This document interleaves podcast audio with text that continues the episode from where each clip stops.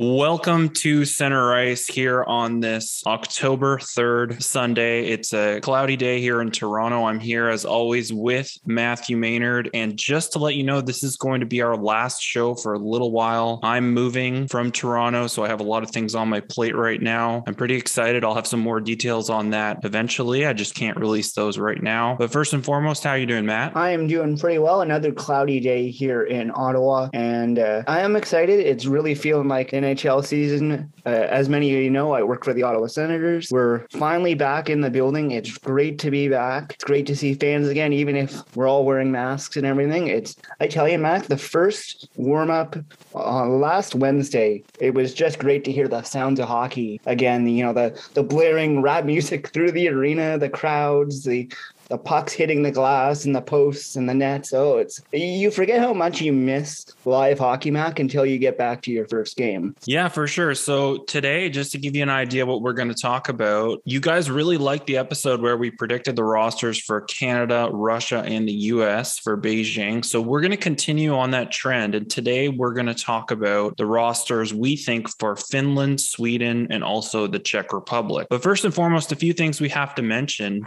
And some of these are more important than others. I had this second, but I'm going to mention it first. Congratulations to Kirsten Welsh, who becomes the first woman lines person in the Ontario Hockey League. That's just terrific, and we wish her all the best. Absolutely. And now, another important issue GM in the UHL was fired after he confronted the league about racism when a player received, I would say, less than ideal punishment. And this guy continues to be outspoken. You can read about this story online look, guys, we have a long way to go before we can say hockey is for everyone, like the NHL likes to say, or hockey people like to say. There's a long way to go here. Moving on. This was interesting because you and I have mentioned this before, kind of in casual conversations, and other sports have relaxed dress codes for pretty much all their players. But the Arizona Coyotes, Matt, the first team in the NHL to relax the dress code for their players. What do you think? Well, I think it's a great thing. And I think the guys on the TSN 1200 pregame show for the Senators game last night summed it up perfectly. The players, they should be allowed to have more freedom to express their mind, express their, their views, express their personality. Quite frankly, at the end of the day, with the exception of the five second camera you see on Hockey Night in Canada of the players walking into the dressing room, you're not going to see their clothing other than that. So it really should be, I've, I've always believed it should be up to the players. If you want to wear a suit, that's your right. And if you want to go in in a t shirt and uh, shorts, that should also be your right. And and I think it, should also be the same as coaches. I don't think that we're going to see coaches going into pretty uh, casual stuff anytime soon, even if that is relaxed for coaches league wide. Remember, there was that one game a few years ago where John Tortorella wore a nice, respectable tracksuit and it, it looked perfectly fine, but everyone who was a hockey purist lost their marbles. How dare John Tortorella decide not to wear a suit behind the bench? It's the funny little things like this, Mac, that it's incredible how much people hold on to some of these old traditions and don't get me wrong, I like wearing a nice suit and tie, but I think we're at the point, especially uh, when you go to your regular office job nowadays, Matt, most businesses are pretty casual about things. You know, a nice polo, for example, tends to suffice. So I'm happy to see Arizona catching up with the rest of the world in terms of dress codes. And I think it's the first domino to fall in terms of the dress code for the rest of the NHL. Yeah. I, I mean, it's really surprising that the Coyotes are the first team to do it. But like you said, we would hope that other teams will follow suit. It's about time. So now on to another piece of news. The Toronto Maple Leafs and Sheldon Keefe have agreed to a two-year contract extension. And before we get into the Canucks here, let's quickly, very quickly touch on the Leafs and Sheldon Keefe. Yeah, absolutely. And I think that for all the flack that the Leafs have gotten over the last couple years, Matt, the one thing you have to say about the Leafs that has been good is that I think Sheldon Keefe has done an admirable job considering, given this group of players, he, I think he's done about the best he can in terms of coaching this team because at a certain point, I think both general managers and fans have to remember that a coach can only do so much. The coach can give you all the motivational speeches in the world, they can draw up the perfect game plan. But at the end of the day, it's the players that need to go out there and execute those game plans.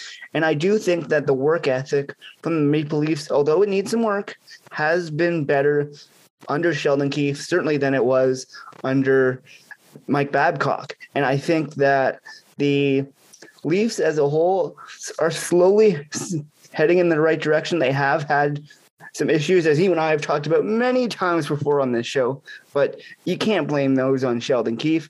I think that it's a good extension for the Leafs. It's not super long term; it's just two years, and I think that Keefe is a solid coach. And if he ends up leaving the Leafs in a couple years, Mac, he will uh, certainly find a job pretty quickly in the NHL because I think a lot of general managers have quickly realized that he is a solid head coach.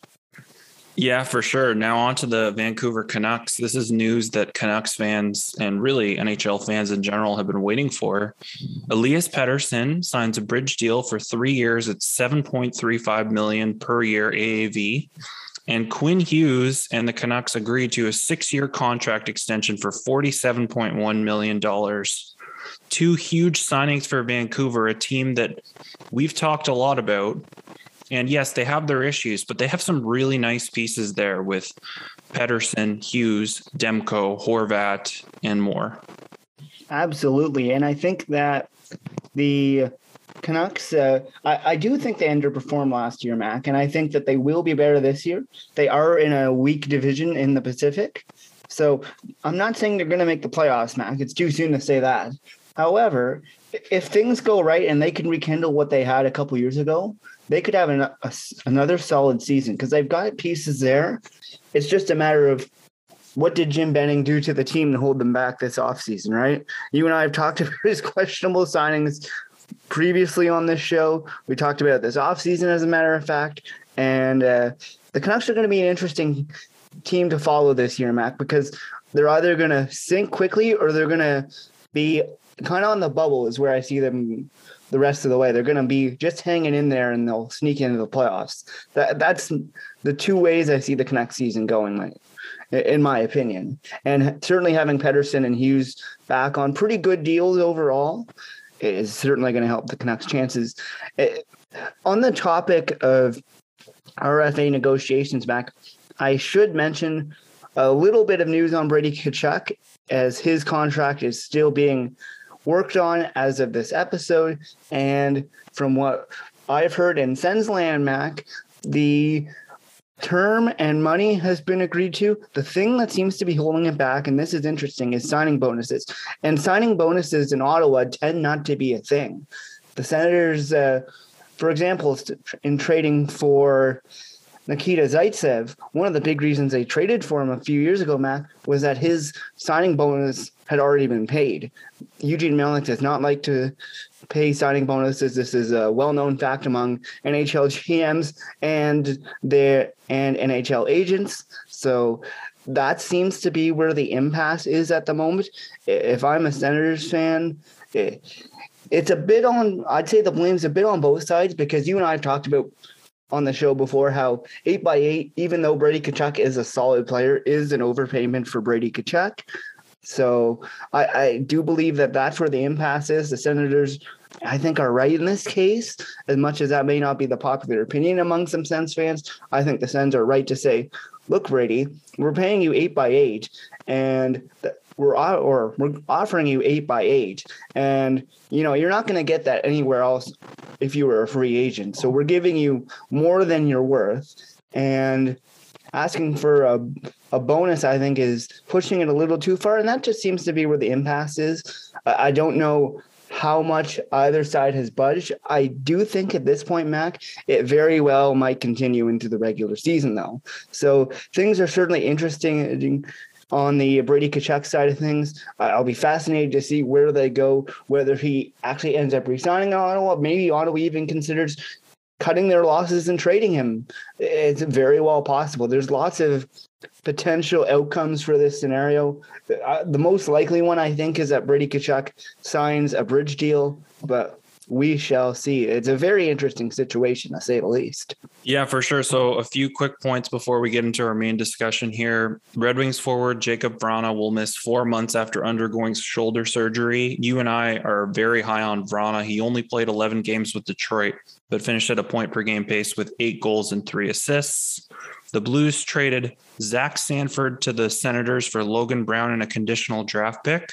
And also, last but not least, Henrik Lundqvist will have his number retired at Madison Square Garden on January 28th of 2022. I'm so happy for the King Mac. Before we move on, I got to say that that I am so excuse me, I'm so happy for him. It well deserved. The legendary goalie. That's going to be an exciting ceremony. I'll certainly be tuning in on the 28th of January. Yeah, for sure. Uh, same for me. Okay, let's get into the fun stuff, shall we? Absolutely. Who do you want to do first? Finland, Sweden, or Czech Republic? Ooh, um, I'm feeling Sweden. Let, us do some Sweden. Sweden uh, is another team that uh, is always in the contention for a medal mac, and they have won the gold in somewhat recent years. They won in 2006 in Italy, and they won the silver medal the last time the NHLers were at the Olympics. So the Swedish team is always a team to be reckoned with. And just like every other NHL team, Mac, there's sorry, international team. There's going to be a lot of turnover between 2014 and now. And there still will be a few returning players, but there's a lot of great young Swedes on this team, eh, Mac? Yeah, absolutely. So let's get into it. And on the first line, we've got William Nylander with Elias Pettersson and Gabriel Landeskog.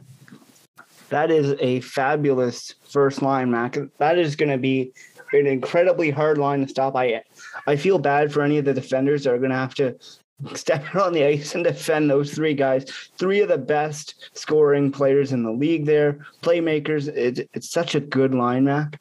And uh, it's a great, I, I think that's a given that the Swedish team is going to go with those three as their starting line because they're Sweden's three best players. And I think that if the Swedes want to make an impact right away in the Olympics, that's a great way to do it. As we move on to the second line, still another solid line, Mac. Got Forsberg, Backstrom down the middle, and Karlsson on the right wing. What do you think of this second line, Mac? I like this line because you've got a combination of two way players with Backstrom and Karlsson who can, you know, Backstrom is an amazing passer. His accolades speak for themselves. He's probably going to be a future Hall of Famer. We'll see. And then you've got William Karlsson, who plays the game with speed, skill, but he's also very good defensively. And coach Pete DeBoer calls on him in a lot of defensive situations. in that area of his game has really grown since he started playing with the Vegas Golden Knights. And yeah, I mean, that's just a really well rounded second line. I thought about putting Backstrom on the first line, but I have to give it to the young kid. I've got to give it to Elias Pettersson. Yeah, I think that's still a solid second line. It, even heading down the depth chart, another line. I think this third line is another decent line, Mac. You've got Burakovsky on the left, you got Mika Zibanejad in the middle, and you got Rakell on the right. And I will say, in terms of Mika Zibanejad, uh, he can certainly be a fluky player, but uh, if the Swedish coaches remind him that every player he's facing played on Philly at some point or something like that, remind him that he's playing Philly, he'll lead Sweden to a gold medal.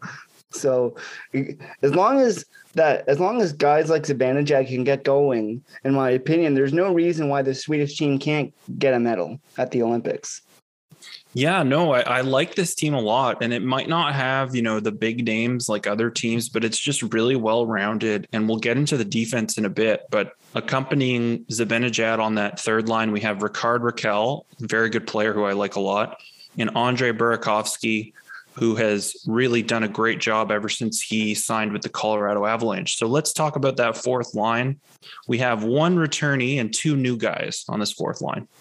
Yeah, we've got Wennberg on the left wing, Eriksson Ek down the middle, and Hornqvist on the right. And uh, as you mentioned, Mac, the Swedes may not have all the star power that like the Americans and Canadians and even the Russians would have. But they've just got such a solid forward group from top to bottom. And it goes the same with the defense. And that's to me what makes the Swedish team very dangerous. Yeah, for sure. And just we'll mention the spares quickly. We've got Mikael Backlund and Adrian Kempe as the spares, but let's get into the defense and the goaltending. So first and foremost, your top pairing. I mean, it's it's hard to top this by really any country, maybe Canada or the US, but Victor Hedman and Klingberg on that top pair. Absolutely. Two of the best defensemen in the league, Mac, on the same pairing. That is going to be a major one two punch. They're going to log out, even though the other four defensemen are quite good, those two are going to be a real one two punch. They're going to uh, log a lot of minutes for Sweden at the Olympics for sure. And then heading down the depth chart a little bit, still a solid second pairing defenseman, Mac. You've got Ekholm and you got Oliver Ekman Larsson, a, a, solid second pairing. And you look at that third pairing, uh, still a decent one too. You've got Rasmus Dahlin and Brodin to round out our top six defensemen. And once again, just like the forward group, Mac, a well-rounded defensive core there. And that first pairing in particular raises the uh, defensive grouping by by so much, in my opinion. Not that the other four are bad by any means, but Hedman and Klingberg, as I mentioned earlier, two of the best defensemen in the league, and you're going to have them on the same pairing, and they're going to log a lot of minutes. They're going to kill penalties. They're going to be on the power play, and that is an incredible asset to have if you're the Swedish team. And as you mentioned, you, there's not a lot of countries out there that can rival the talent of those two on one pairing. You mentioned maybe Canada, maybe the United States, but even then, Hedman and Klingberg, there anyone that's followed the NHL at all knows how good those two are and having them on a pairing.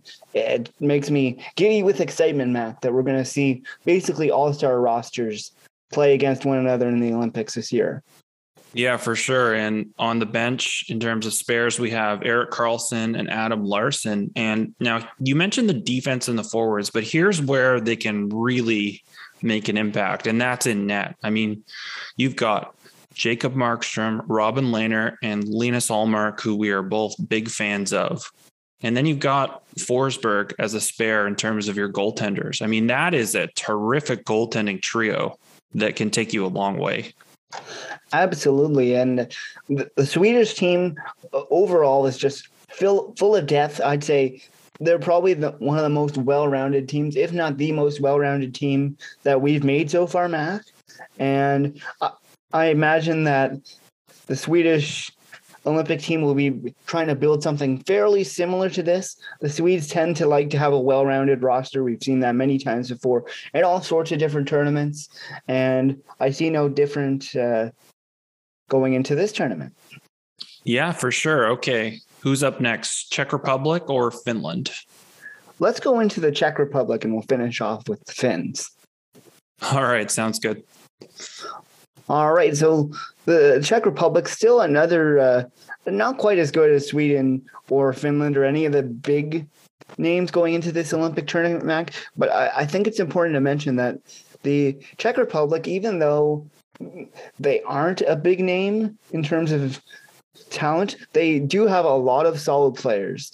And I think that one has to uh, keep them in mind when you're looking at medal predictions because the Czechs are always a dark horse. They've won medals plenty of times on the international stage, especially when people are not expecting them to.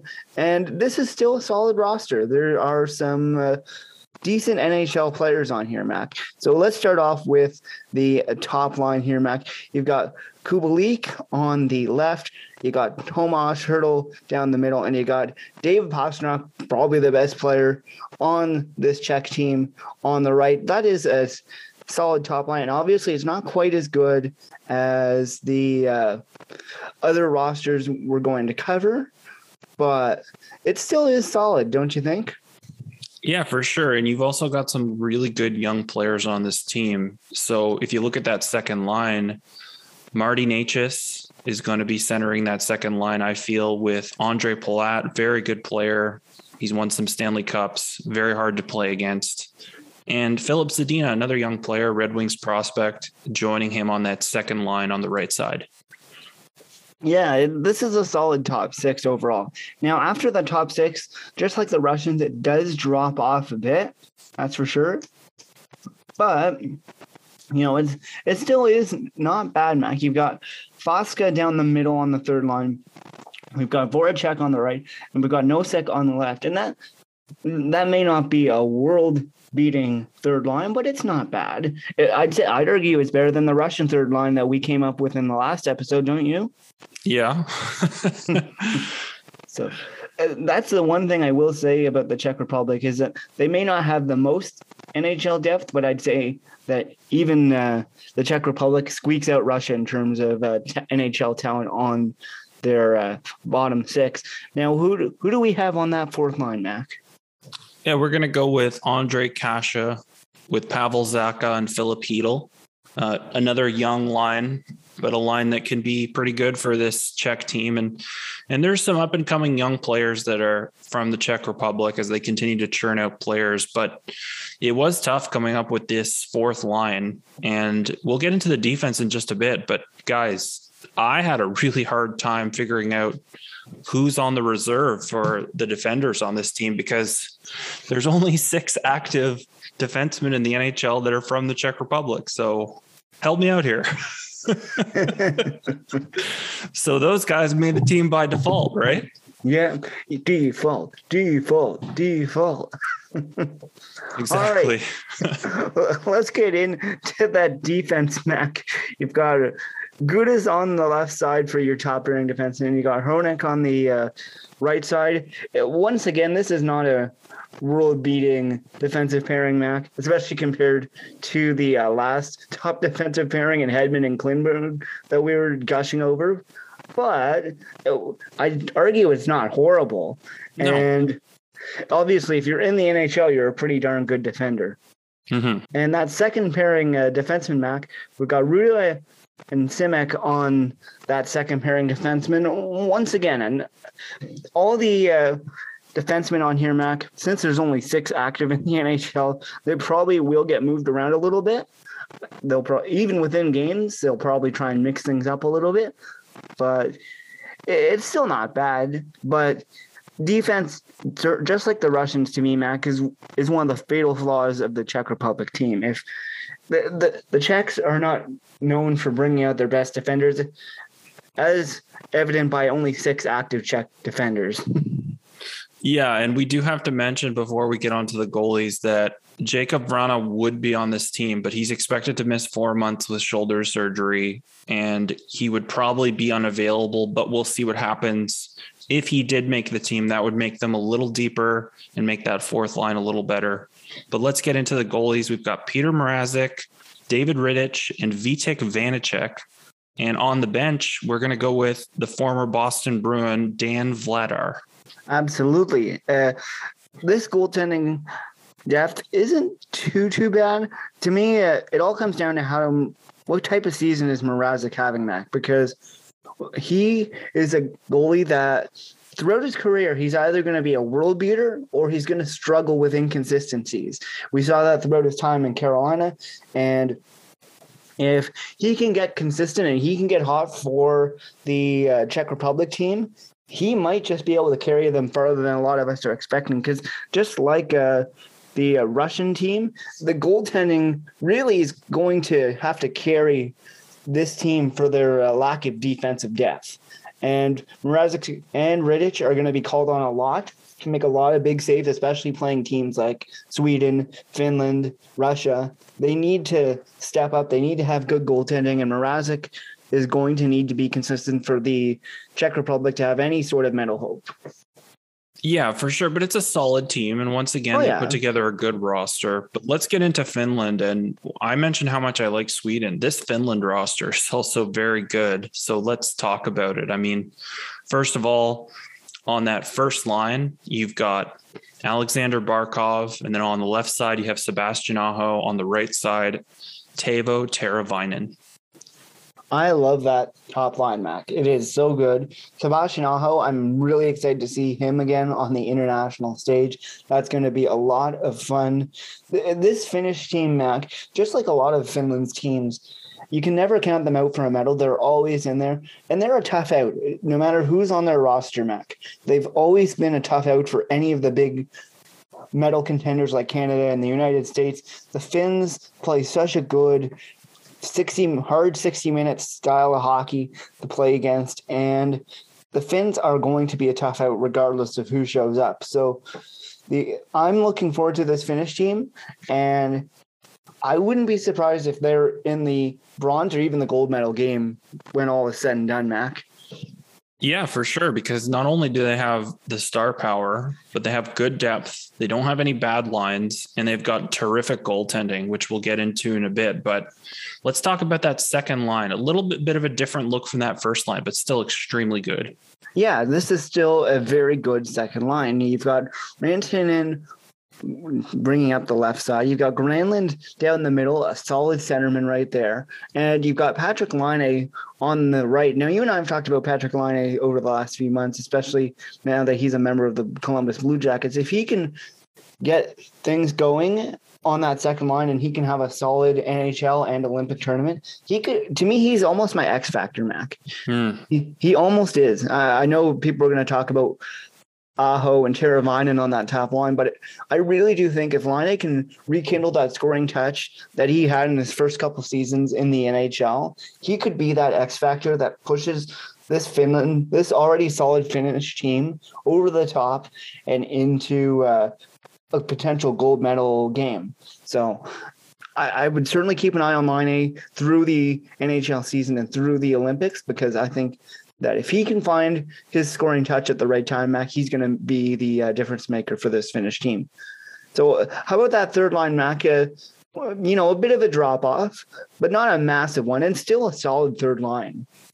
Yeah, for sure. You've got Kasperi Kapanen on that left side, Roope Hintz in the middle. We've talked about him a lot on this show. We're big fans of Roope Hintz. And then Jesse Puljujarvi, who has made a big impact in a short time with the Edmonton Oilers, both defensively and offensively. Absolutely. I like this third line. And I also like this fourth line, Mac. You've got Donskoi bringing up the left side. For the new Carolina Hurricane, Kotkaniemi on the middle. And playing with Kotkaniemi, just like Patrik Laine, he could have a really explosive season. Mm-hmm. And he could have a he could be another X factor to keep an eye on for this Finnish team. And it also tells you the depth that this Finnish hockey program now has when a guy like Kotkaniemi is your centerman on the fourth line. And Kaapo Kakko. And once again, Kaapo Kakko, he's had his struggles in the NHL Mac, but it doesn't mean that he can't turn it on this year. All you need to do is have one good breakout year and he becomes a, a game changer for the Finnish team. And the scary thing about this team, Mac, is really from top to bottom, you can move a lot of these guys around. Let's say uh, Hintz is having a down game. You can always move Kotkaniemi up and he can center Puljujarvi and Kapanen quite easily. That's what's great about this Finnish team that, that you can move all these players around and that you can make some great line combinations. The depth is great for Finland and over the years, it's just been getting better and better. And I really think a lot of people have to be putting Finland in as a serious medal contender. I feel like over the last few tournaments, Matt, people seem to forget how good the Finns are on the international stage in terms of hockey. I quite frankly think, Mac, they should be put in same category as Canada, USA, Russia, Sweden. They they are a top tier hockey program. Without a doubt, I just don't think they get as much credit for it as they should. Yeah, that's a great point. And as the spares in terms of forwards, we have Eeli Tolvanen and Joel Armia. Very good. And now let's get into the defense. We've got the all Dallas pairing with Heiskanen and Lindell to start us off. And then we've got an interesting, well, I would say interesting. How about massive second pairing? I like this second pairing, Mac. you've got Ristolainen and you've got Hakanpaa. Uh, I really like this, Mac. It's a big second pairing. I know the NHL tends not to like contact in the men's tournament when they send their players, but you and I both know it can get pretty physical in the in the tournament, especially as we get further and further down the tournament. So having a big second pairing is going to be uh, very helpful. Now, here's where they could run into a little bit of trouble because that first pairing is so good. The second pairing is pretty good, although we're not huge fans of Ristolainen. Maybe he can have a better year this year. Then on the third pairing, you have Markus Nutivaara and Olli Maatta. Not a bad pairing, but again, it, it really drops off after the first pairing. So the thing that could really cost Finland a chance at maybe gold is if Ristolainen doesn't play very well and if the defense can't hold off some of the top flight scores in this tournament. Mm-hmm. Well, yeah, let's look at the uh, goaltending. Mackey got Juuse Saros, and I quite like Juuse Saros. He is a solid goalie, but you know, once again, he he's going to need to step it up. If he can find his groove, the Finns are going to be set. They can go really far. Joonas Korpisalo, uh, as you note here, Mac, a big game performer. He's going to need to be a big game performer because every game in the Olympic tournament is a big game, and hopefully he can perform for that. And rounding out our goalies, Mac, we've got uh, Tuukka Rask, who, you know, funny, just four years ago, he would have been the definite starter for this Finnish team. Injuries have uh, and age have caught up to him. It'd be great to see him uh, get healthy and re- reprise that starting role for the Finnish team. I'd really like to see it, and I know you would as well. Health is obviously a uh, big question around Tuukka Rask right now. For sure. And then we got to mention Kevin Lankinen, who had a terrific season for the Chicago Blackhawks. I think he deserves to be in that conversation as well. And I had to look at other goalies, but I just said to myself, he deserves this opportunity. And the thing here is, if you've got, you know, Saros and Korpisalo playing well, you could kind of alternate them. And we've seen what Korpisalo does in big games before. He didn't have a great season, but then again, the Columbus Blue Jackets had a terrible season. So it wasn't just him. Now, mm-hmm. the thing that I mentioned about the defense not potentially holding up against some of the better scores in the tournament, what you do have is the goaltending. And I think either of Saros or Korpisalo, if they're on their game, can absolutely steal games for this team. And as you mentioned, they don't get enough credit for how good they are. And they'll probably devise a really good plan to play against teams like Canada and the US and Russia and Sweden. And if they can play well defensively, limit the penalties, you know, all the cliches, if you will, this team certainly has a chance to go a long way. Absolutely. Well, both Finland and Sweden are in a tough Group C. They will uh, have to face Slovakia and Latvia, who aren't pushovers either. And of course, they'll have to face one another. More than likely, Finland and Sweden will be the top two coming out of that Group C. It's just a matter of going to end up in which order and that'll certainly be a dogfight. None of these groups really are easy. You look at Group A, we've talked about this on our last episode Canada, United States, Germany, China. One thing any of these uh, teams that we've talked about, Mac, need to remember is that anyone can win on any day, and one loss can change your uh, entire uh, projection on where you're going to end up in the Olympics. So every game's a big game. I think the competition in the men's hockey tournament is only getting tighter and tighter, and that's great to see because it means good hockey for you and I and everyone else. I am really really looking forward to the Olympics, as I know you are as well. I know a lot of the big NHLers are really looking forward to getting back to the Olympics after almost 10 years away from it now. Yeah, for sure. Okay. Anything else you'd like to mention before we finish this episode? Well, I guess the only thing I should mention is that the regular season starts in just over a week. Both you and I are really excited. Make sure you get a chance to watch some hockey even through all our busy, busy lives because I think this is going to be a really exciting season. It's mostly back to normal season, Matt. There's a lot of events that are going to be held this year that we didn't get a chance to see last year. And I just can't wait for the NHL season to get underway. And I know you can't either. Yeah, for sure. Okay, everybody. Thanks again for listening. This is the last episode for a little bit, as we mentioned, but we are planning on keeping this going. We, we will see what happens. But thank you again for your support over the last four years. You know where to find us on any podcast platform. Just look for the white, red, and blue logo. Thanks for listening. Enjoy the games. Stay safe, guys.